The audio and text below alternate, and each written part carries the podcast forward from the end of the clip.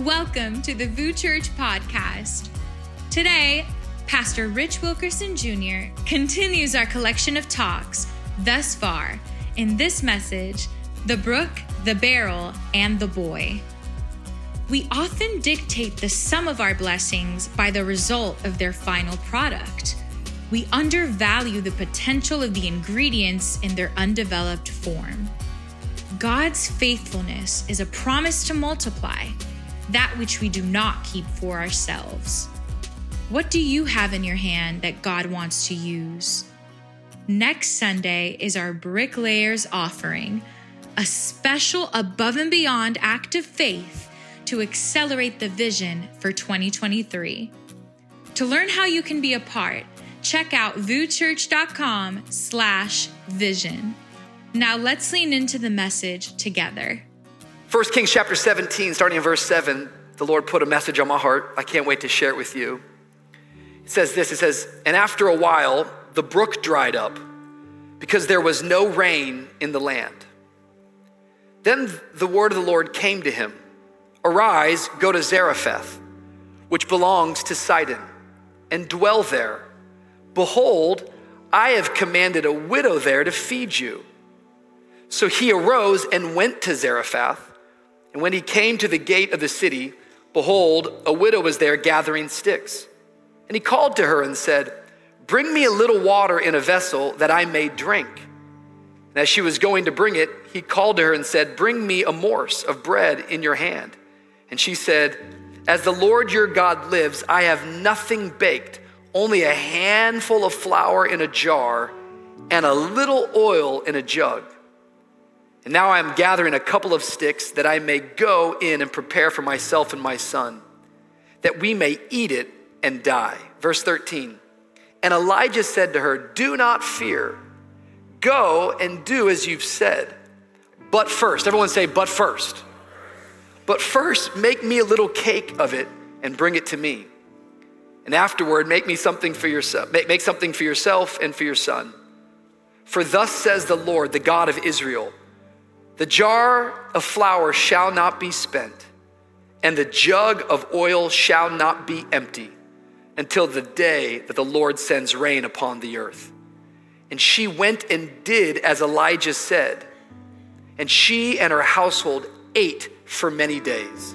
Verse 16 The jar of flour was not spent, neither did the jug of oil become empty, according to the word of the Lord that he spoke by Elijah. Come on, if you think that's a good word today, somebody said amen in this house. Uh, I want to preach for a few moments today, and I believe the Lord's given me a message for everyone here, and of course, for everyone who's tuning in online right now. I want to preach from the subject the brook, the barrel, and the boy. The brook, the barrel, and the boy. And a couple of weeks ago, we had what we call Vision Sunday around here at VOUS Church. And the phrase that the Lord gave me comes from 1 Samuel chapter 7, where Samuel puts a memorial stone in the ground and he declares to the people of Israel, Thus far, the Lord has helped us. And in many ways, we are taking this little phrase, and as we're looking back on seven years, we're reflecting on the faithfulness of a good God. How did we get here? By the faithfulness of God. How will we move forward? Come on, somebody, by the faithfulness of God. Thus far, the Lord has helped us. And if we're gonna be honest, in the seven short years that we have been a church, it is important that all of us recognize that God has blessed this house. There is favor on this place. There's a touch of God on the VOUS community. But what I want us to understand today is that if we're gonna move forward in the blessing of God. How many of y'all know history repeats itself? God does not change. He's the same yesterday, today, and forever. And if God is going to repeat himself at VOUS, it means he's about to bless us in ways that we could never think or imagine. Come on, I feel like prophesying a little bit today. But my message is really, really simple today. This is for the people that love this house. This is for the people that are getting ready to give towards this house. I want you to hear me loud and clear. Blessing is heavy. This is something that a lot of people don't get taught, but you need to understand it that blessing is heavy. Don't get me wrong, sin is heavy, shame is an unbearable weight, unrighteous living will bring you to your knees. But I'm not talking about those types of weight today. I felt led of the Lord the Sunday before we give to preach to our church about the weight of blessing. See, the biggest mistake that I see so many people make is they don't realize that blessing goes hand in hand with burden. If you want to have blessings, you're gonna have to be able to walk through burdens. How many of y'all know it, it, it's a blessing to get a brand new house, but it's a burden to pay that mortgage. it's a blessing when God gives you a child, but to all the new parents out there, it's a burden to wake up in the middle of the night and feed that little girl. It's a blessing when God starts to bless your business and it begins to flourish. But how many of y'all know the bigger the business, the higher and the bigger the criticism, the more the pressure, the more the responsibility. Why? Because blessing and burden coincide, they go together. I can't get one without the other. I believe that God is looking for some people who can't just handle blessing, but He's saying, Can you handle the burden? I want us to be a church that we understand that as we move forward, God is going to bless this house, but as He blesses this house, as the blessing increases, so does the burden. God, make our legs strong to carry the blessing. God, make our shoulders strong that we might manage and be responsible for all that you have placed in our hands. Charles Spurgeon, the great preacher, they called him the Prince of Preachers, he said it this way He said, There are no crosswearers in heaven who were not cross bearers below. How many of y'all know the cross brings the greatest blessing of all time? But the cross had the greatest burden of all time. Jesus had to die in order that you and I might live. And the only way that you and I will carry our cross every single day is when we operate in faith. But let me be very clear faith is marked by one word, and that one word is the word obedience. If I want to be a person of faith, I have to be a person of obedience. My question for you today is this What's the pace of your faith? How long does it take you to do what God told you to do? Because I really believe that maturity in the Lord is how quickly you do what He told you to do. How quickly do you actually go to His presence when He calls you? How long does it take you to forgive your friend? How long does it take before you're convicted of the gossip? How long does it take you when he tells you to give for you to give? How long does it take you before you all of a sudden begin to share your faith with those that don't know Jesus? See, I think maturity in the Lord is the time in between what God told me to do and me doing it. A lot of people get real confused about maturing in the Lord and growing in God. Yo, I don't care how much Bible you know. I don't care if you can quote the entire book of Leviticus. If you do not obey God, you are not a mature disciple of the Lord. Come on, somebody. I'm a parent of three kids, and parenting is training. There are some parents that are saying amen today. Parenting is forming, parenting is discipling. My kids do not need to be trained in how to disobey. They were born with that, yo. They have to be trained how to obey. My kids, n- nobody has to teach them how to say the word no. They just came out the womb, no. My, my little baby girl, dad, dad, and no. No, they have to be trained in how to say yes. Watch this.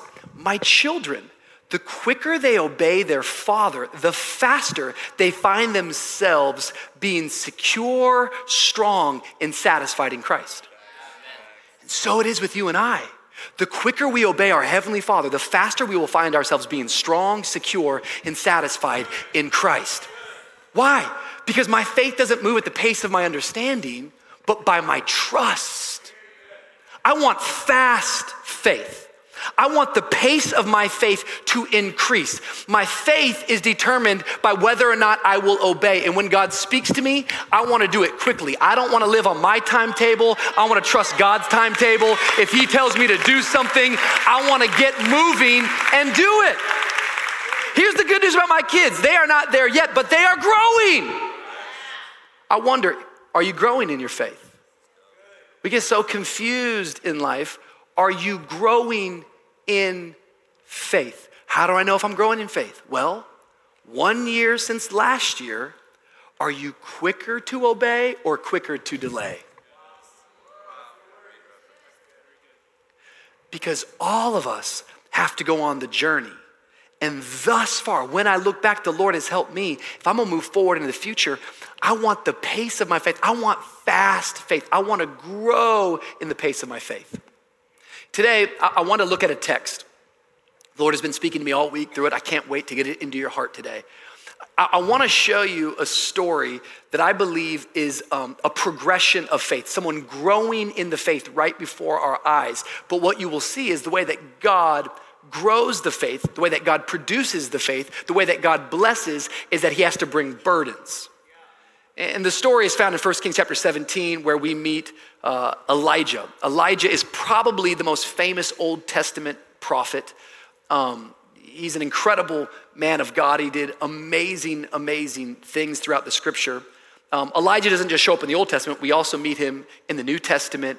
Uh, he's written a whole lot about him all throughout the New Testament. I think one of my favorite verses about Elijah is in James chapter 5, um, where James, the brother of Jesus, this is what he says. He says, Elijah was a man just like us.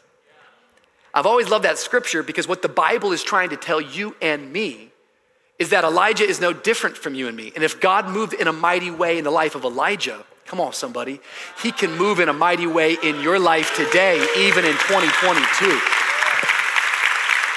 Some of us, we read the Bible and we think these are like Marvel superheroes. We're like, this is epic. We don't realize that their stories are in the Bible because God is trying to give you a visual aid and a vision of what it looks like for Him to move through your life in a supernatural, epic kind of way. And Elijah, the scripture says he shows up on the scene here in 1 Kings chapter 17. And what's going on is um, he is a prophet of God. And as a, prophet of God, he, he's not just a foreteller of the future, he's a forthteller of God's judgment to the people of Israel. As we read in 1 Kings 17, there's this wicked king. His name's Ahab. He's married to a woman named Jezebel. Jezebel's a real person. You might have heard that name before, but uh, she is a wicked pagan woman. Um, the stories in the Old Testament about her, uh, she led the people of Israel into Baal worship. Uh, if you read the New Testament, you'll see the name Jezebel show up lots of different times because she serves as what I would call an archetype. And the archetype that she's serving as is she gives us a picture of manipulation, corruption, fear, intimidation. She's a spirit in the New Testament. But here in the Old Testament, we meet Ahab and we meet Jezebel, and here comes the prophet Elijah, and he shows up to tell truth to power. He comes in and he announces, Yo, let me just tell you, you guys are sinning, and because of it, here comes the judgment of God. And the judgment of God is, is that it will not rain in this land for three and a half years. With it, as he makes this announcement, he goes on a long sabbatical. Because after you deliver news like this, you got to run. Um, he, he, he takes off, and Jezebel threatens to kill him. And the scripture says that Elijah finds himself out in the wilderness led by God. 1 Kings 17, it's really always interesting how God will lead you into the wilderness. What you'll discover as you start to read this, and I want us to see this really quickly, is that God is going to bless Elijah in amazing ways but as he blesses him, you cannot miss the fact that it's his obedience that mines out the reward. And it's absolutely God's provision at work when his faith is activated. The scripture says that his first test is what I would call the brook. Everyone say the brook. He goes out into the wilderness, and when he gets out into the wilderness, um, you can imagine what he's thinking in his mind. This doesn't feel like a blessing. I just obeyed God. I just did this radical thing. I just went and I gave the word of the Lord to a whole bunch of people that didn't want to hear the word of the Lord. And now they're threatening to kill me. And now I'm living out here in the desert. Many times, blessing can feel a lot like burden. And the scripture says that God began to provide for Elijah with water from a brook. And then this is the thing I love he delivers food to Elijah with ravens. I just want to encourage some people today because maybe you feel like you're in a situation right now that feels like a wasteland. I wonder that wasteland that you're in today, could it be the stage that God wants to provide for you? Could it be the platform that God wants to do an amazing miracle? Elijah's out in the wilderness, but God still finds him with food from ravens. You might feel like you're living in the desert, but the good news is, is God can find your doorstep even in the desert, and He can meet your needs wherever you are today. He's obeyed God, and now he's led to the desert, and there with a brook, God gives him water, and with a raven, he brings him food. Now, I think it's fascinating because it's really interesting to me that God would use a raven to bring him food. Why is that interesting? Because Leviticus chapter 11 would let all of us know that ravens for Jewish men were not kosher, they were detestable animals. Yet God chooses an unclean thing to do something awesome. It tells me that everything in this world is under the control, supervision, and power of an almighty God. Some of y'all need to be encouraged today. Because my God is so powerful that he can use Satan to accomplish his will in your life. My God can take something that seems so wrong and bad and He can weave it into something that is so good. This unclean animal that they can't touch, God says, I'm gonna take the wicked thing to bless the righteous thing. Some of you are in a situation right now and you have no idea, but my Bible tells me that the wealth of the wicked is stored up for the righteous. God's fixing to use a sinner to bless somebody who's following Him brings a raven to drop off food. Not FedEx, not UPS, not Amazon, a raven. Don't tell me he can't find you. Don't tell me he can't use you.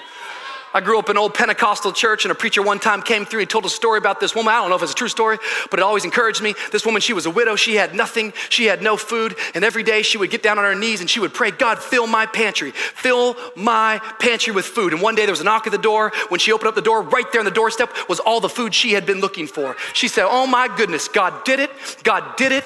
God did it. Right while she was praising God, a man jumped out from behind the bushes and he said, Aha, I'm your next door neighbor and I'm an atheist. And I heard heard you praying yesterday for God to fill your pantry. So I went to the grocery store, I bought all the groceries, I put them right here on the doorstep, and I hid in the bushes, all to watch you praise a God that does not exist. She said, God did it. God did it. God did it. He said, No, no, no, no, no. You are not listening.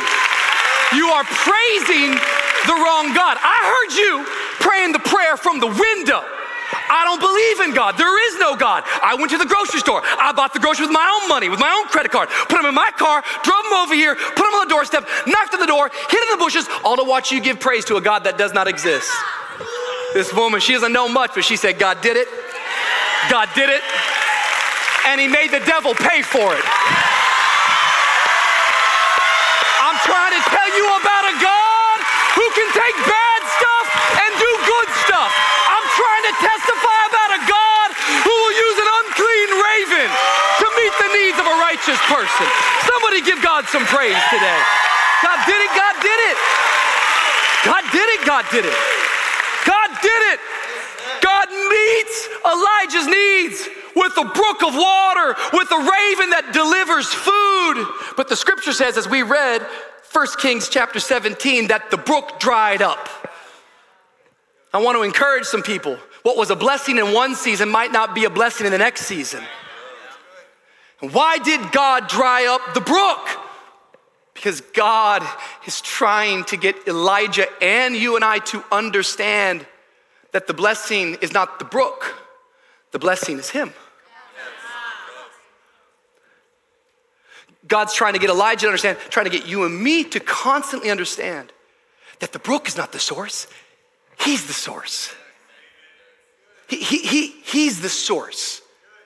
I think sometimes there's people living that are more in love with the provision than we are with the provider. We need to understand that sometimes God will dry up one blessing.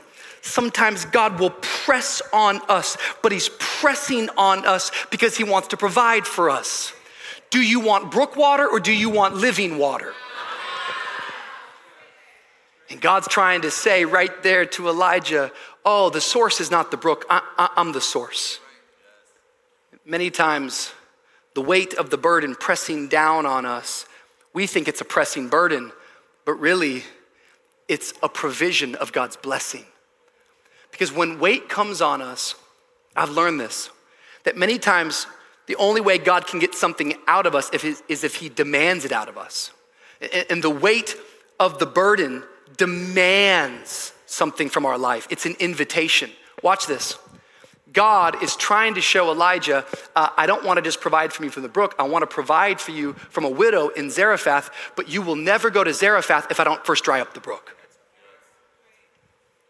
And so he dries up the brook because he's trying to push Elijah into Zarephath. He's pressing on him to provide for him. So he goes from the brook and he shows up in Zarephath. Zarephath's an interesting area. Zarephath is not Jewish territory, it's Gentile territory. Zarephath, watch this, by definition means refining place.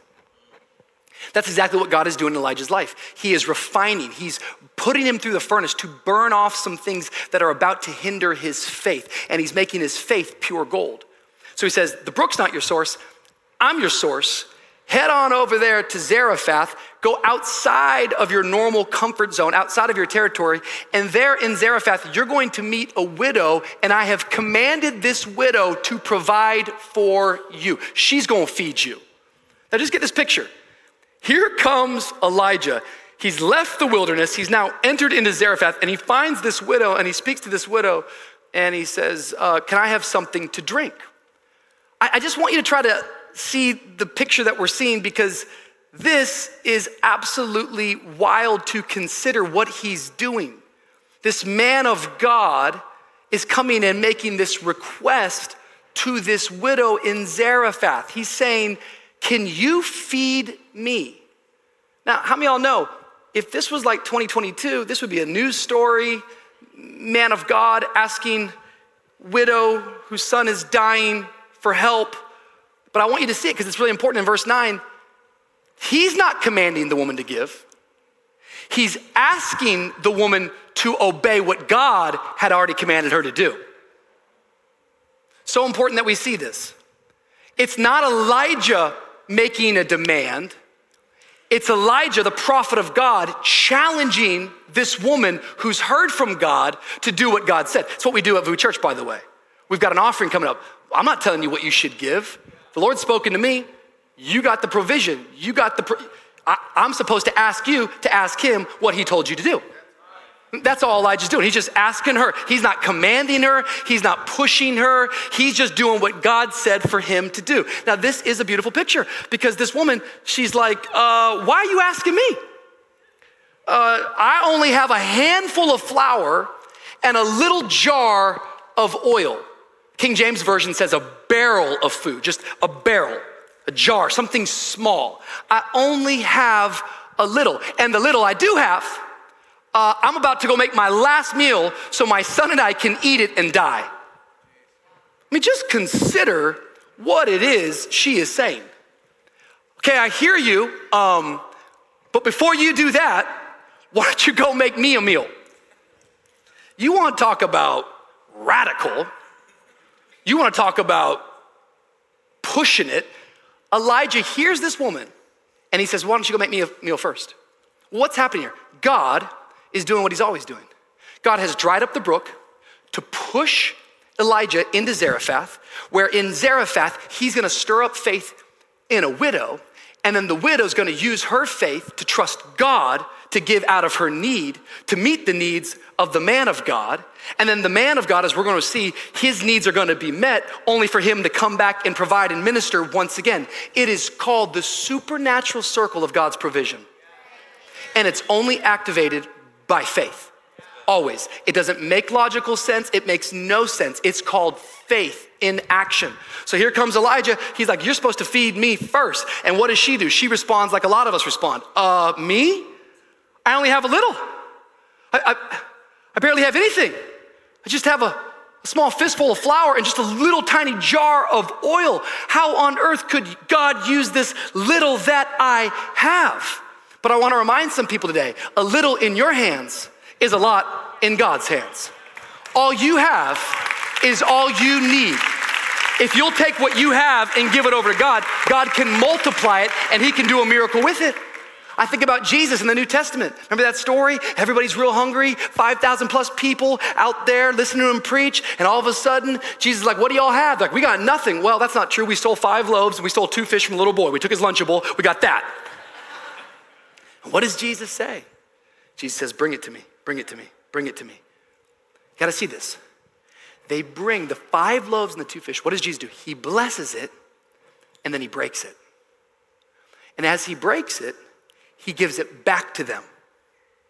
I love this because a lot of us today, we're in here, and what you have, you feel like it's just pieces. You feel like your gift's just pieces of a gift, pieces of a resource, just, just pieces of talent. But when we hand it over to God, He blesses it, He breaks it, He puts it back in our hands, and then He says, Go and pass it out. This is what so many people don't see about the text is that the miracle doesn't happen in Jesus' hands. The miracle happens in the disciples' hands when they begin to distribute the food. Why? Because the miracle of multiplication always happens in our hands after God's blessed it and broken it. In fact, when you read it, I think, I think they just got it back in pieces. Like, what, this is still not enough. He's like, well, go pass it out. Okay, here you go. You know, you know when you're trying to do like buffet line, you like you know you don't have enough food, so you're like just a little bit of mashed potatoes. You know, there's always that one guy who comes and gets like two helpings. You're like, dude, there's a whole line. Um, he's like, here you go. Okay. Here you go. Okay. Here you go. Okay, okay. Here you go. Okay. Here you go. Here you go. Here you go. Let's go back. Here you go. Here you go. Every time they poured out, there was more food. I'm trying to get you to see something today. Because some of us have it in our mind today that all of a sudden when God asks you to give, you're like, why are you talking to me? Bricklayers offering, bro. No, no, no, bro. That's for the people who have extra to give. No, friend. It's quite the opposite.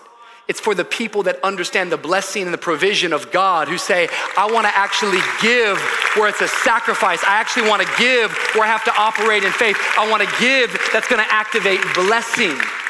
I, I, don't want to give from my extra. I want to be like this widow who's just got a fistful of flour and just a small barrel of oil, but to say, God, if you told me to do it, I'm going to obey you, trusting that you have a plan to carry me through. And you read that text, he says, But first, before you go and eat, but first come and give me something to eat. He is a type of Christ. We learned that last week. Elijah is a type of Christ, and he's representing the New Testament principle seek first the kingdom of God. Jesus doesn't want to be second. He doesn't want to be third. He wants to be first. He wants you to know the brook is not your source, the barrel is not your source. I am your source. Put me first. Put me to the test. It's funny, um, I asked the team to grab this for me today because um, I grew up in uh, a denomination called the Assemblies of God. And um, when I was a little kid, uh, in our kids' church, they gave us this exact little thing here. It's called a buddy barrel. And um, the idea of the buddy barrel was that all the kids from kids' ministry, all the food kids, would go home and children would place their change into the buddy barrel. And once it got full, we would bring it to God's house and we would give it to God's house. And the buddy barrel was provision in this tiny little barrel by kids that started in the 1940s to fund missionaries around the world. And for decades in the assemblies of God, missions have taken place all over the world from a little change in a little barrel from a bunch of kids. And I'm grateful for a mom and dad who taught me from the beginning to say, God, Rich, trust God with your barrel. Put the little that you do have, take the little that you do have, place it in His hands. Don't wait till you have extra. Give from the place where it's costing you something, believing that as you dig deep into the barrel, that you are giving from a cup that continues to overflow. That you have a bank of blessings that thus far God has provided, is providing, and will provide. I'm gonna move forward with just change in a barrel. I love it because the less we hold, the more we have. This is what we believe as Christians that it's my little handful of flour and it's my little barrel of oil. But as I put God first, as I bring it to Him, before you know it, He continues to provide and provide and provide. There was always enough food, there continued to be enough food because it's God who is the one who's providing. It's all how you see. I wonder, how do you see your barrel today? How do you see what you have today? Because this is really the question that many of us, we look at it and we think it's too small. I think it's too little. We're like this woman. No, no, no, it's too little. How could you ever use this? I just have this little bit. And God's going, no, no, no. I want to do something through it. How, how do you see your barrel? How, how do you see it today? Do you think it's dry? Do you think it's empty? Do you believe that God can't work through it? No, you need to stir up your faith today. You need to activate your faith and believe that the little that you have, God can do something more with it. I just believe everything is about the way that we see it. Many of us were praying for a table, and God's like, I'll give you a table. Here's some wood. We're like, but I prayed for a table. He's like, I know, that's wood. Go for it. How do you see it? Do you see wood or do you see a table? How do you see it? Do you see a slingshot? Or do you see a weapon that can take down giants? Do you see a cross for execution? Or do you see a bridge that leads to salvation? Do you see a tomb that holds the dead? Or do you see a womb that is beginning to house resurrection, power, life, and life more abundantly? If you have something left, listen to me, God can do something more.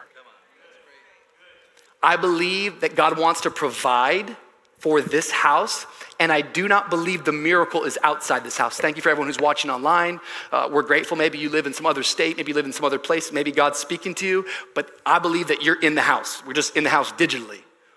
But I don't think there's someone coming from a distance. I think that God wants to speak to his people, and then his people are gonna give out of their little barrel, and as they give, God's gonna meet our needs. Why is this so important? It's so important because many times the weight of the burden, we don't know it, but it's preparing us for the future. And you didn't realize it, but that, that weight that's coming down on you, it was getting your legs strong because you had no idea the challenge that was gonna await you. I believe the blessings in front of us as a church, but I know that there's battles. I know that there's obstacles. I know that there are challenges that await us in the future. But how many all believe? Until I have bread faith, I'm never gonna have resurrection faith.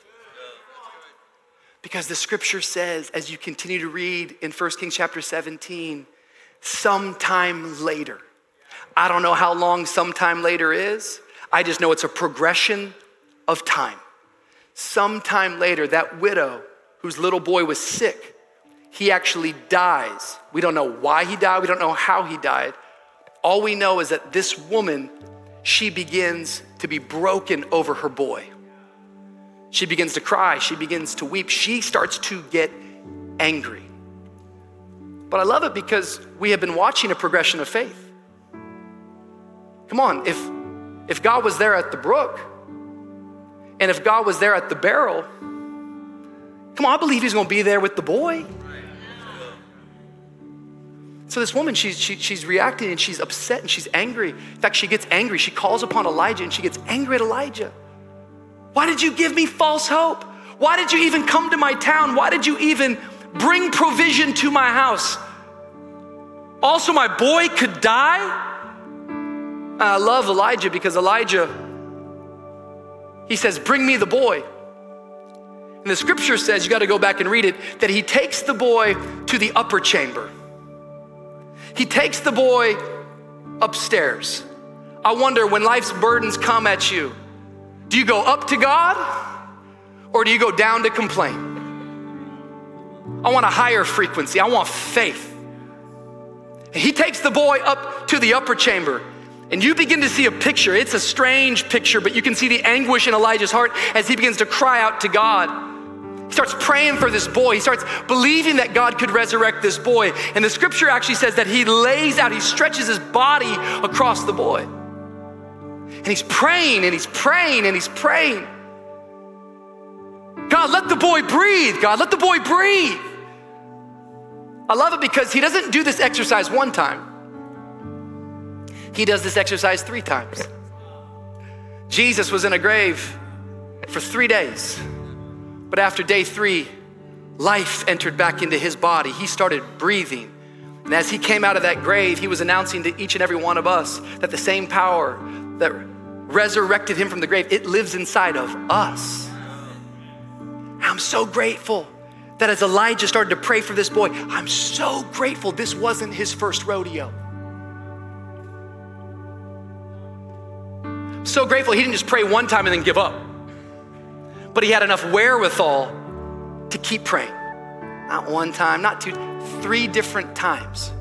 God, let the boy breathe. God, let the boy breathe. God, let the boy breathe. God, let the boy breathe. Not once, but three different times.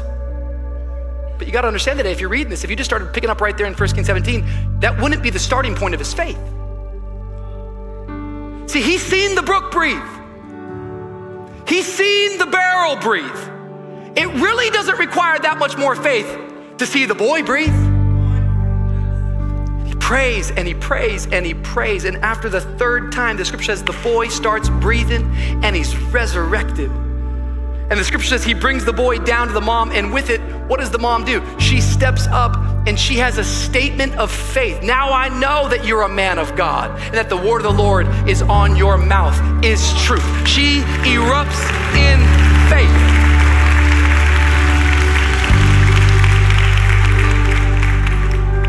Friends, you don't sustain your blessing, the sustainer does that. And the whole picture that God gave me is so important. The whole point of the story is he wants you to know that he is the source to the brook. Not your job. Your finances are not your source. Your status is not your source. Your title is not your source. Your popularity is not your source. He is the source. You either believe that or you don't. But he said, I am the God who fills the brook, I'm the God who dries up the brook.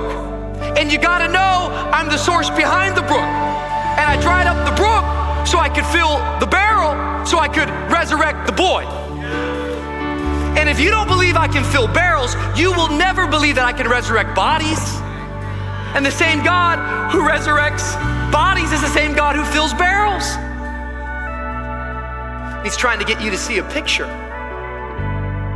that from the brook to the boy, there's a barrel.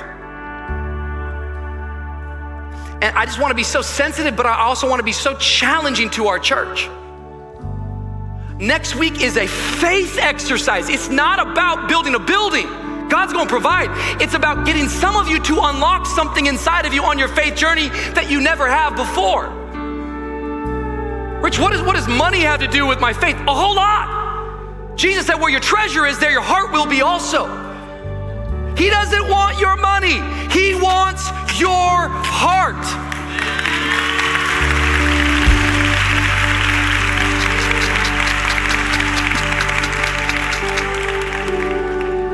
Some of you, you do not believe that God can fill your bank. Therefore, you're having a really hard time letting Him fulfill your soul.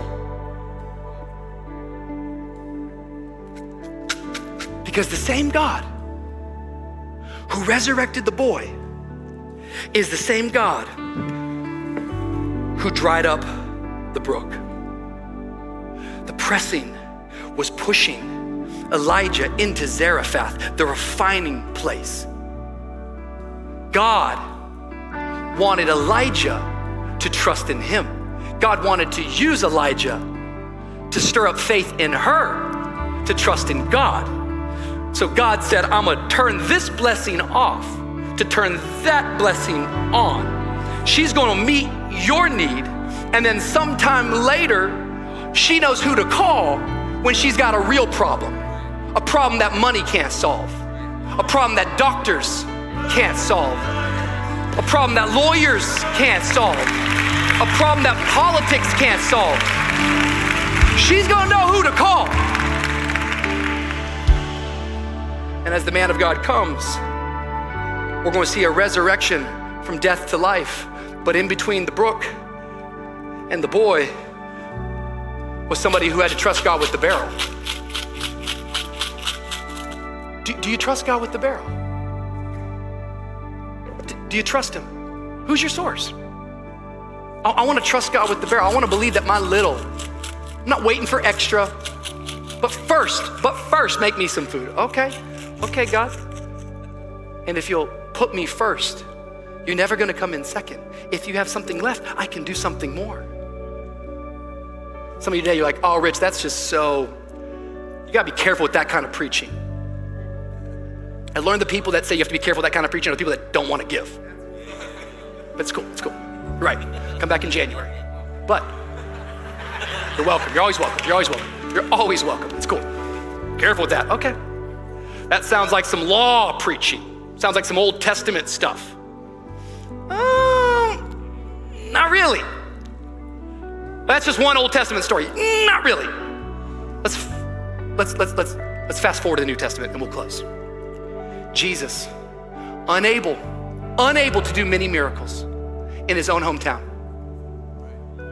Oh, he's just a carpenter. I, nah, he can't provide. Nah, I know him. I know this little thing. Come on. You, come on. Where are you getting all this wisdom from? Okay, man, chill out. Here's Jesus. Luke chapter 4. And we close. And he said, Truly I say to you, no prophet is acceptable in his hometown. But in truth, I tell you, there were many widows in Israel in the days of Elijah when the heavens were shut up three years and six months, and a great famine came over all the land. And Elijah was sent to none of them, but only to Zarephath in the land of Sidon, to the woman who was a Gentile the woman who was a widow. Girl made it from the Old Testament to the New Testament. And along the way, she adopted a true and better Elijah, a better prophet. His name is Jesus.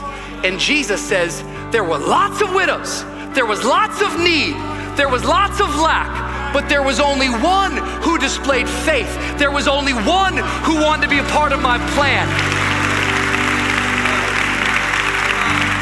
There was only one who wanted to grow. There was only one who wanted to obey.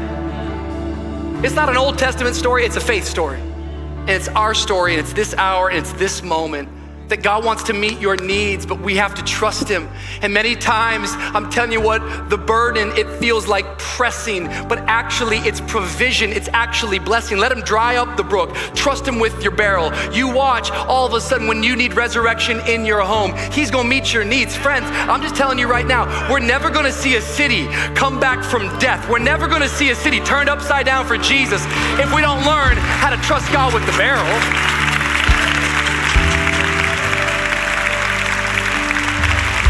Miami is not bad. Miami is dead.